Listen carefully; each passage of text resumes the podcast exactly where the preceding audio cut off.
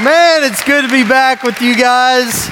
I love what God's doing here. Some of you guys here weren't here last weekend, and I spoke. I'm back today. My name is Chris Spradlin, and uh, I am from Oklahoma City, where it's ugly and they have red dirt, and it's not very fun.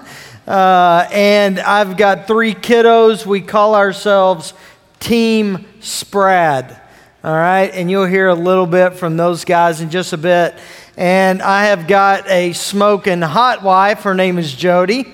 And we, check this out, tomorrow we'll be married 18 years. How about that? Yeah, that's what I'm talking about. She has put up with my mess for 18 years. She's some kind of woman.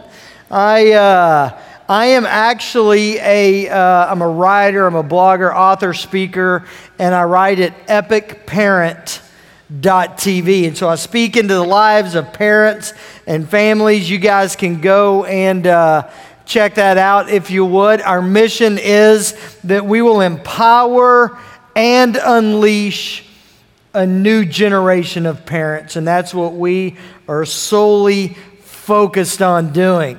Uh, I'm going to tell you a little, I'm going to give you a glimpse inside the doors of Epic Parent in just a second. But I've got a question for you. How many iPhone users do we have in the house? Raise your hand up. iPhone, iPhone. Okay, put your hand down. How many iPhone 5ers do we have? We have any fives out there? Got just a few of you. How about Droid? We have any Droid fans? All right, got some droids out there.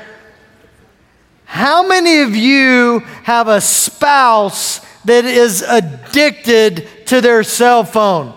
Would you raise your hand? And the rest of you are liars, straight to the pit of hell lying in church. Right? So listen, Team Sprad got together one day without me and said, we're sick of our dad always being on the phone. And they came up with a solution. So today, Epic Parent is going to present a solution to your kids that will heal your cell phone addiction. Check this out. Hey, this is Cole Spradlin, Chris's oldest son. Come to tell you about my new invention called No Cell Phone Ball. Pretty sweet. It took me about five minutes with duct tape and a bouncy ball. So there's nothing kids hate more than when their parents are stuck on the phone whenever they're trying to talk to them. Like here's one example. Whenever your son comes in or your daughter comes in to from school and you're just like, "Hey, Dad, I just want to tell you about my day today." Yeah, I, I see what you're. Yeah, mm-hmm. And then they say, "I just I did really good on." I say, "Oh, okay, uh, yep, mm-hmm." And another example is whenever you're sitting at the dinner table and your dad's phone goes off and your dad just picks it up and starts going on about business. I just wanted to advance with this new marketing thing that blah, blah, blah, blah, blah, blah, blah, blah, blah, blah, blah. Kids hate that more than anything else. So my dad's on the phone, and we're just going to go test out this new invention. It's going to be pretty sweet.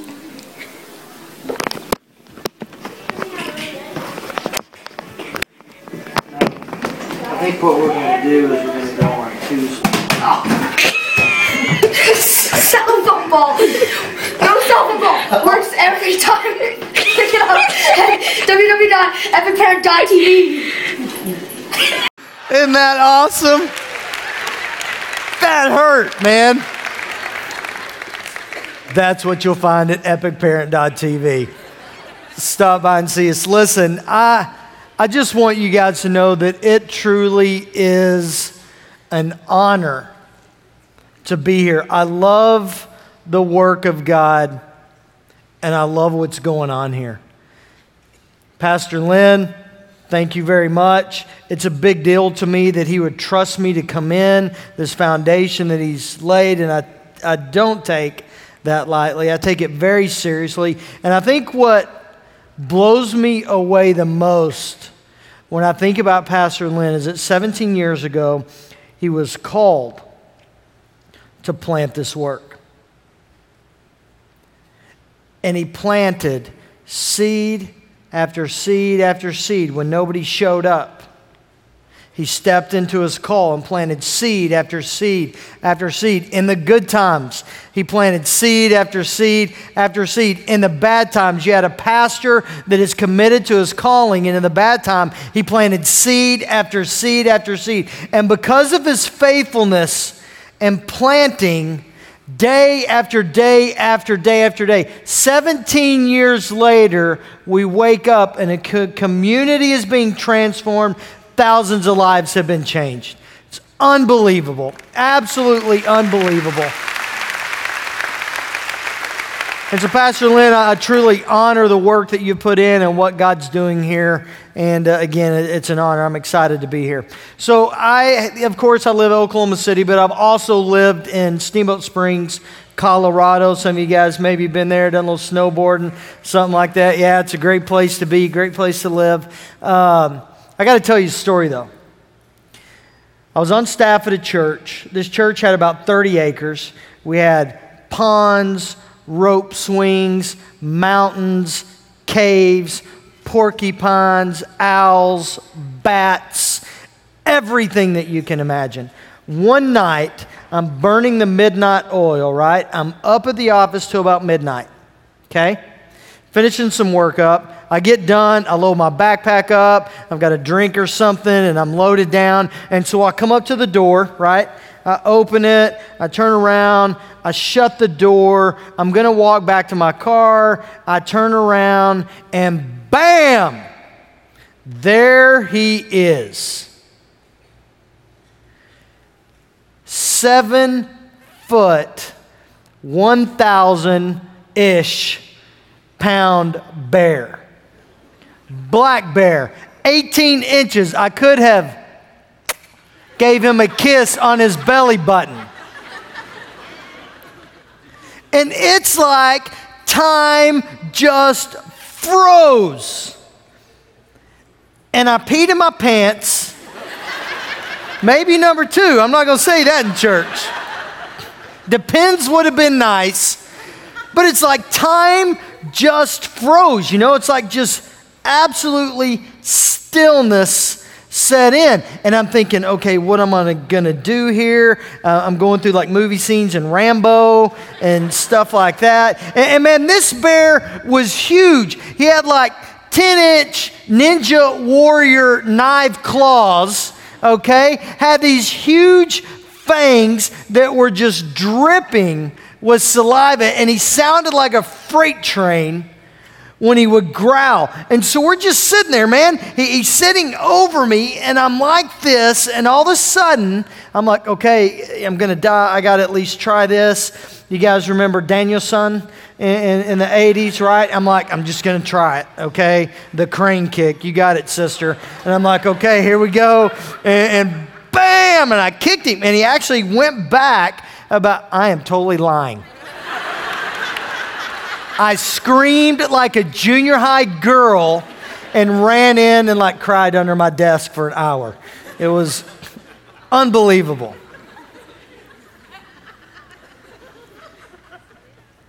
There is, in many of your lives, a seven foot, 1,000 pound bear that is looming over you. And many of you, just like me, you're cowering.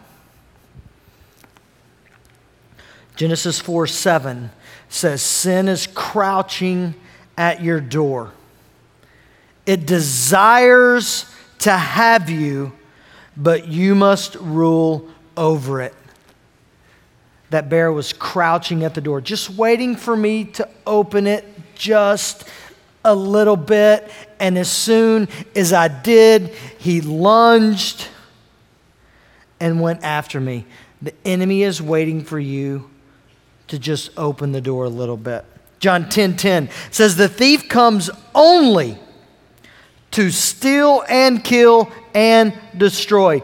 The enemy, Satan, wants to destroy your life.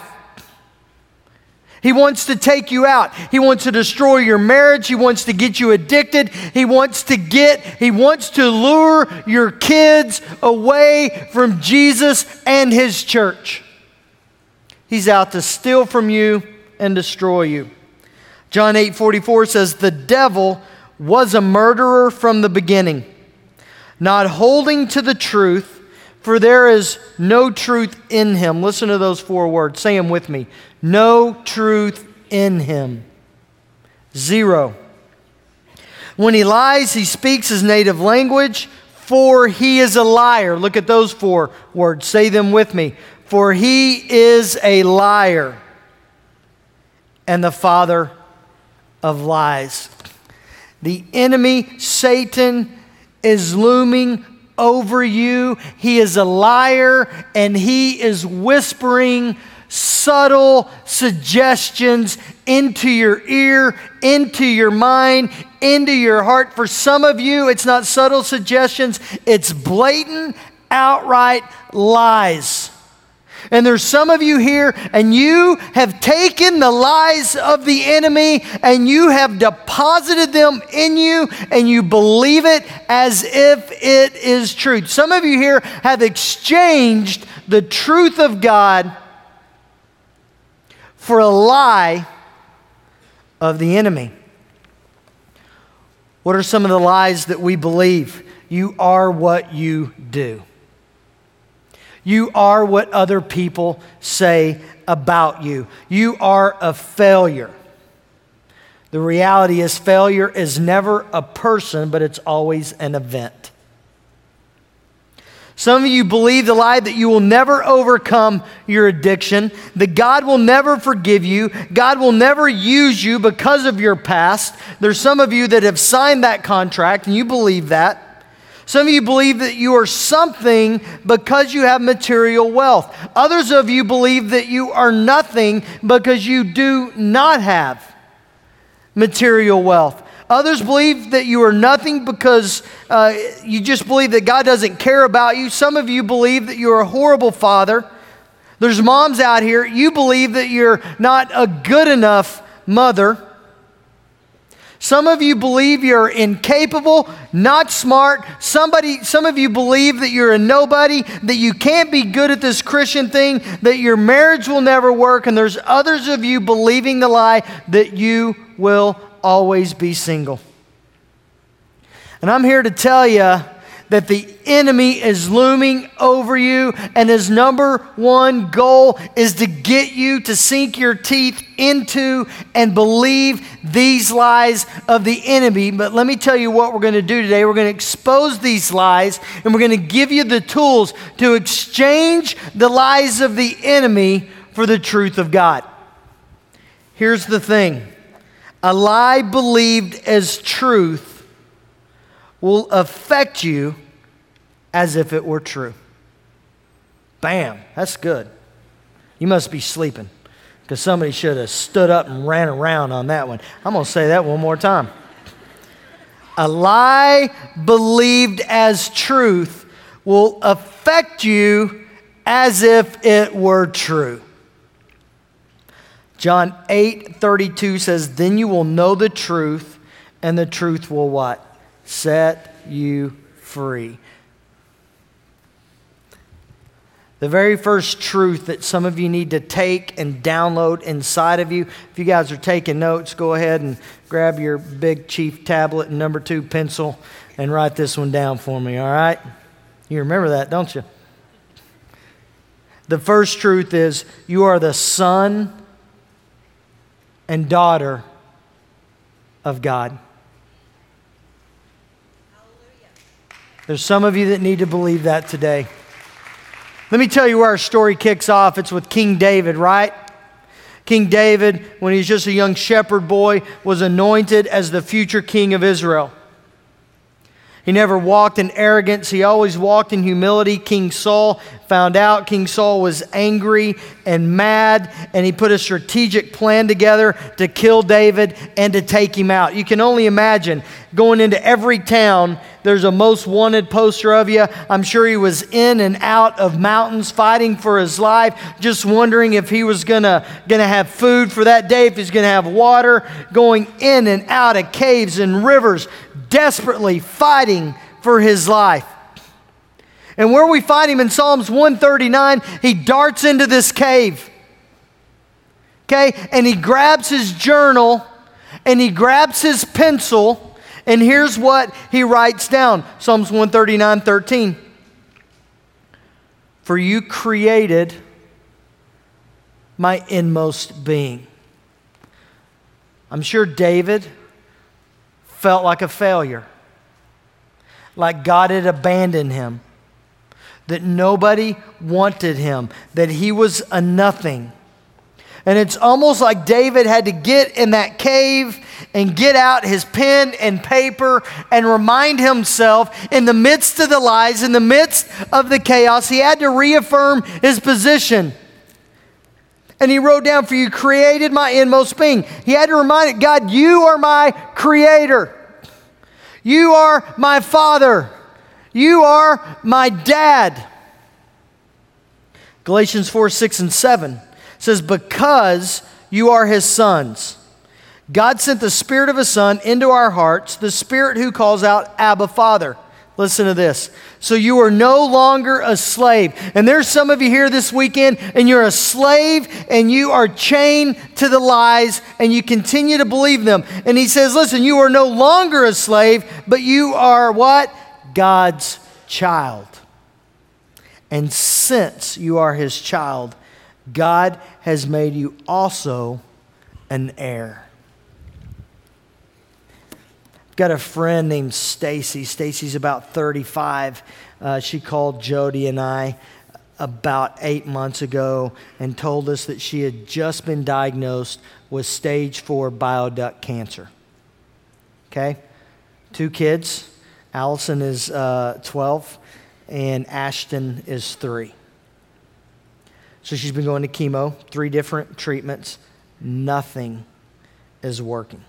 She just recently had a PET scan that got the results, and they said, Stacy, your diagnosis is that you're not going to live. And so they've given her anywhere from 10 to 18 months. Somebody lives right around the corner, man. We're deeply embedded into their lives. Her daughter Allison goes to school and finds out that someone has created an Allison is ugly and fat Instagram account pointing at her. She goes home. You think like any normal kid will go home and tell mom and dad. But she says, I don't want my mom to have to deal with this because she's dying.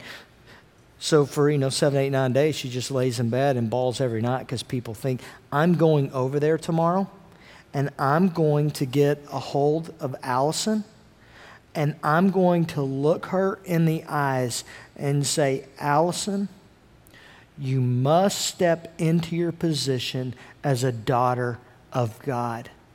You are not fat. You are not ugly. You have been created by the King of Kings. And Allison, it doesn't matter what anyone else says, you are a daughter of the King. And there's some of you here now, and you feel like you are fat and ugly, Allison. Some of you here, and you feel like you're a horrible mom. Moms, anybody here? want to be honest enough say yes i wrestle with that sometimes anybody at all there's a ton of you men some of you guys here, you, you struggle. Maybe you feel like you're a failure in your career, maybe a failure financially. And what happens is we begin to listen to this enemy that is looming over us. We believe the lies, we sign the contracts. And I'm here to tell you today that at Cornerstone, we're going to reverse that curse. We're not going to believe the lies. We will believe that we are men and women, that we are sons and daughters of God.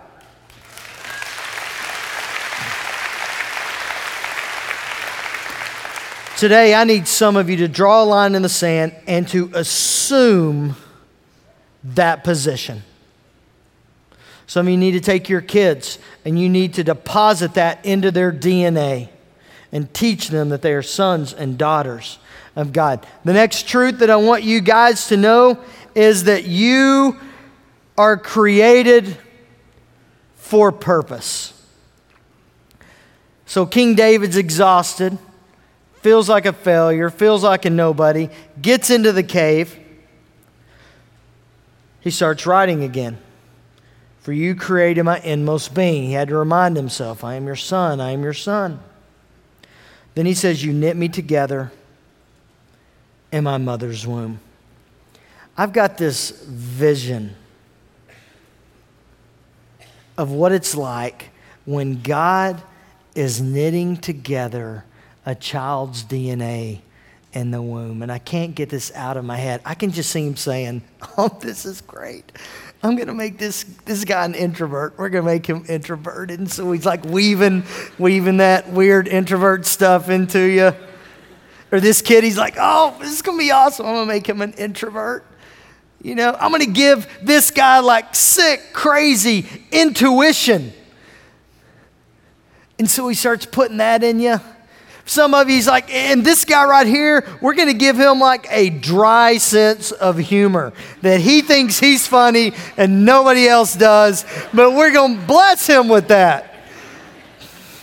And he said, and this person, we just need this guy. God's like, he's got a vision, you know. He's like, I'm going to give this guy right here just obsessive compulsive tendencies, like attention to detail. Uh, any of you out there, point at them if they're here. Who are the obsessive compulsives? Yeah, exactly.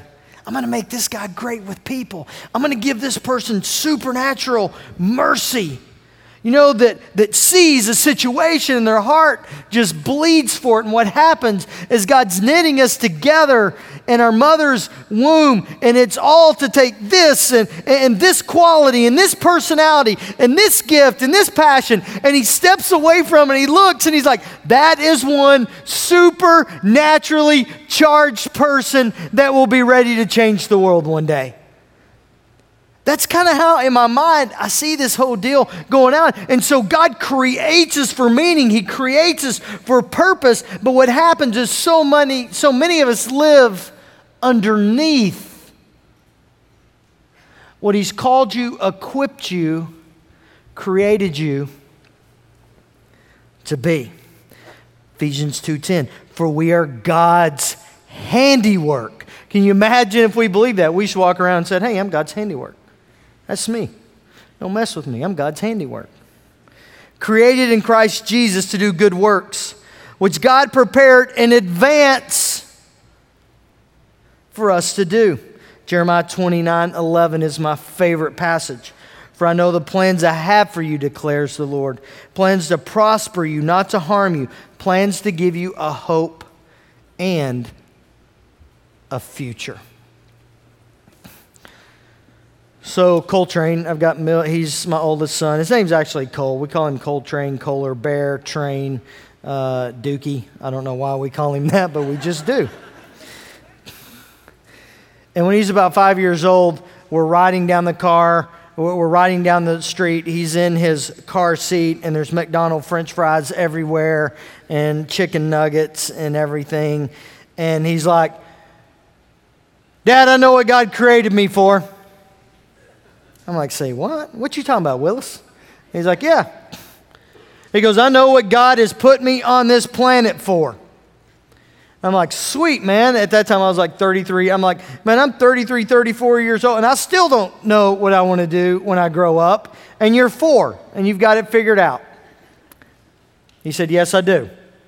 So Cole is into like Jeff Corwin, right? Uh, the, uh, the Australian guy as well, the Steve Irwin, the crocodile hunter that passed away. That was a huge week long mourning process in our home for Cole. But he watches all that, Discovery Channel, he's into that. And she goes, Dad, God has put me on this earth to save the rainforest and all its animals that live in it. I'm like, wow. Okay, dude, how do you want to get started with that one? Let's get going. I'm like, Are you sure? He goes, That's it. He goes, That's what God has created me to do. He's 14, he cares nothing about the rainforest anymore. Okay? We've worked hard to deposit the DNA of calling and purpose into our kiddos, and I love it that he's searching out God's purpose for him. My question for you is what is your rainforest? God did not put you on this planet to collect cash. God did not put you on this planet to make investments and to make your life more comfortable. God put you on this planet to change the stinking world. That's what He's created you to do. What is your rainforest? Is it homeless? Is it people that are hurting? Is it worship? They have worship auditions that are coming up. Is it teaching? Is it serving others? What is your rainforest? And there's some of you that need to get up out of your chair, step into your purpose, because many of you are being selfish with your gifts. You're holding them back, and today is the day that you need to unleash them. Use them. Matter of fact, as soon as we're done today, some of you guys need to go find a pastor and say, I'm going to serve. Start somewhere. Maybe it's kids' ministry, maybe it's youth, maybe it's a greeter. I don't know what it is for you. Start somewhere. Use your gifts. Jake Hamilton is a musician, and he's got a song called The Anthem. Check it out on iTunes. It is so good. Okay, here is just a snippet from his song. And no, I'm not singing it. That ain't going to happen. He says, Wake up, child.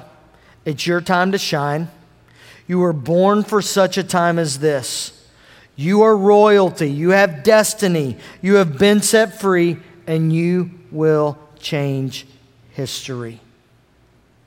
You imagine what would happen if Cornerstone started to believe that?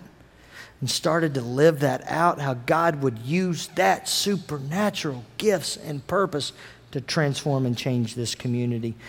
The next truth that some of you need to believe, if you guys are taking notes, is that you are fearfully and wonderfully made. King David keeps writing. He says, God, I praise you because I am fearfully and wonderfully made. Your works are wonderful. I know that full well. I was looking at some stats the other day. This last year alone, there were 9.5 million cosmetic surgeries. All right? Breast augmentation, liposuction, Botox, some eyelid surgery. I don't think that stuff's bad in and of itself, but many times the root, the foundation of that is because we don't believe that we are fearfully and wonderfully made. A ton of us look at magazines and we're like, wow, I want to make my big stuff smaller. Some of you got small stuff, you want to make small stuff bigger. right? Some of you want creams to grow hair. Lord, I would use that if that came out. Some of you want creams to take hair away. I believe fundamentally it's an identity problem and that some of you need to just believe that God is your Father and that you are unashamedly, fearfully, and wonderfully made by your Heavenly Father. Some of you need to hear that again. You are fearfully and wonderfully made. I want to introduce you to my wife. Thank you. When I was 16 years old, uh, my life changed drastically. I was a cheerleader back then, was into sports, most things that normal 16 year old girls do. And on Thanksgiving Day of 1988, a drunk driver was driving the wrong way on the interstate and hit my family's car head on. The vehicle we were in flipped and caught on fire. From that, um, I sustained severe leg injuries to my right leg and went to the hospital, they tried different surgeries. Long and short was nine operations of the doctors trying to salvage what I had left of a leg. and we were up with the decision of do we amputate the leg or do we not? And I really, even at 16, had a peace that I knew everything would be okay if that was the choice. So we went forward with that. And December 19th of 1988, my right leg was amputated. And then the real work began of 16 years old, boys are important, sports are important, um, looks are important, you're really defining who you are, your self identity. And I just struggled with what was that going to look like for me now, missing a leg? How was that going to change my life? And would anybody ever date me, let alone marry me? My parents had a great support system for me. They were constantly reminding me of who I was and and it was the inside that mattered and and you know what even in scripture in Psalms 139 God promises that we're fearfully and wonderfully made. We're made in His image. Um, I think we limit that to certain aspects of of maybe what we look like or or our life's purpose or things that we're going through and I don't think I really took that scripture to heart. I did enter back into cheerleading, but there were always exceptions.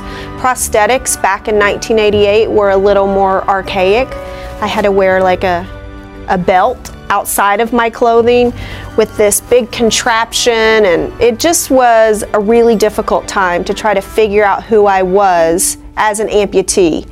Um, and even to this day, probably in my mid 30s, I tried to get my identity through even my husband or my kids or and God really got a hold of me and I began to sink into the scripture that I am fearfully and wonderfully made not just from my parents teaching and and the people around me but I really began to understand what I was created for. Um, at night when I get up to go to the restroom I don't sleep in my leg so I crawl to the bathroom, or in the morning, I crawl to the shower, and I have to constantly remind myself, You are fearfully and wonderfully made. And so I know as a society, we struggle with our physical image, whether you're a boy, a girl, a man, a woman, whatever age category, whatever lifestyle you fall into. When we look in the mirror, we see something. Do we see what Jesus sees, though? Or do we see what we think the world wants us to be? So I just really dive in and say, what? Mine happens to be a physical handicap. This, they've done a great job with. Prosthetics, come a long way. This is what, when I look in a full length mirror, that I look at. But I know that's not what God sees. God sees that there's a plan and a purpose, and you're beautiful, and you're my daughter. And I just really challenge us to dive into that and figure out what your handicap is. Is it emotional? Is it physical? Are you really clinging that Jesus thinks you're fearfully and wonderfully made? Or is it just something that you hear someone taught you? Is it a scripture that you memorized at some time and you've tucked it back in? Really pull that out and start to meditate and understand that you are fearfully and wonderfully made. Look at yourself the way Christ sees you.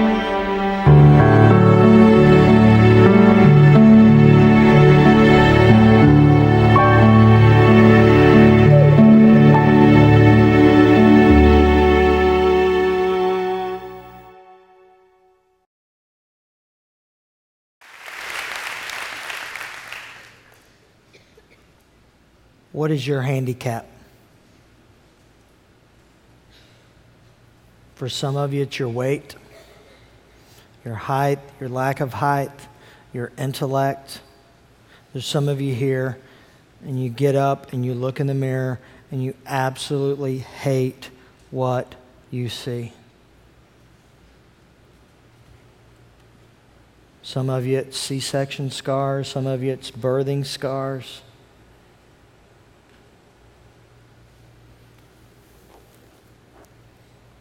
I praise you because I am fearfully and wonderfully made. Let me tell you what this is not. This is not a suggestion. This is a commandment that we would be people that would praise God because we are fearfully and wonderfully made in the image of our Creator. You are not what others say about you. You are God's masterpiece, not a finger painting. You are fearfully and wonderfully made. When I was in junior high, I would go to my grandparents' house every Christmas, and I got the same gift 10 years in a row. Okay, they found, you know, 10 of them. And wow, that's a good idea. Let's give them one every year. We're done. I remember them handing the gift to me the first time, and I ripped the package open and I held it up, and it was what every hip, recess smelling junior high boy wanted for Christmas. It was a brown v neck sweater from Sears with a dragon. And it was awesome. What every junior high boy dreams of getting to wear with his parachute pants.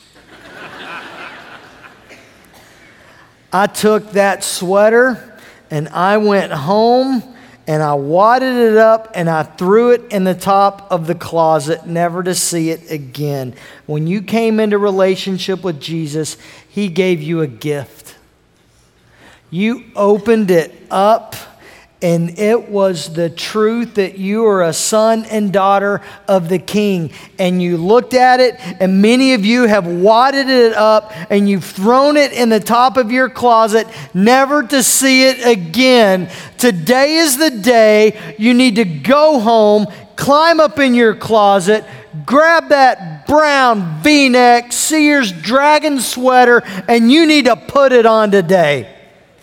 It is time to wear the truth that you are a son and daughter of God. Wear it on, put it on everywhere that you go. It is time to no longer fall beneath your purpose, but put that sweater on and make a commitment to God that you will use your gifts and your calling for an eternal purpose.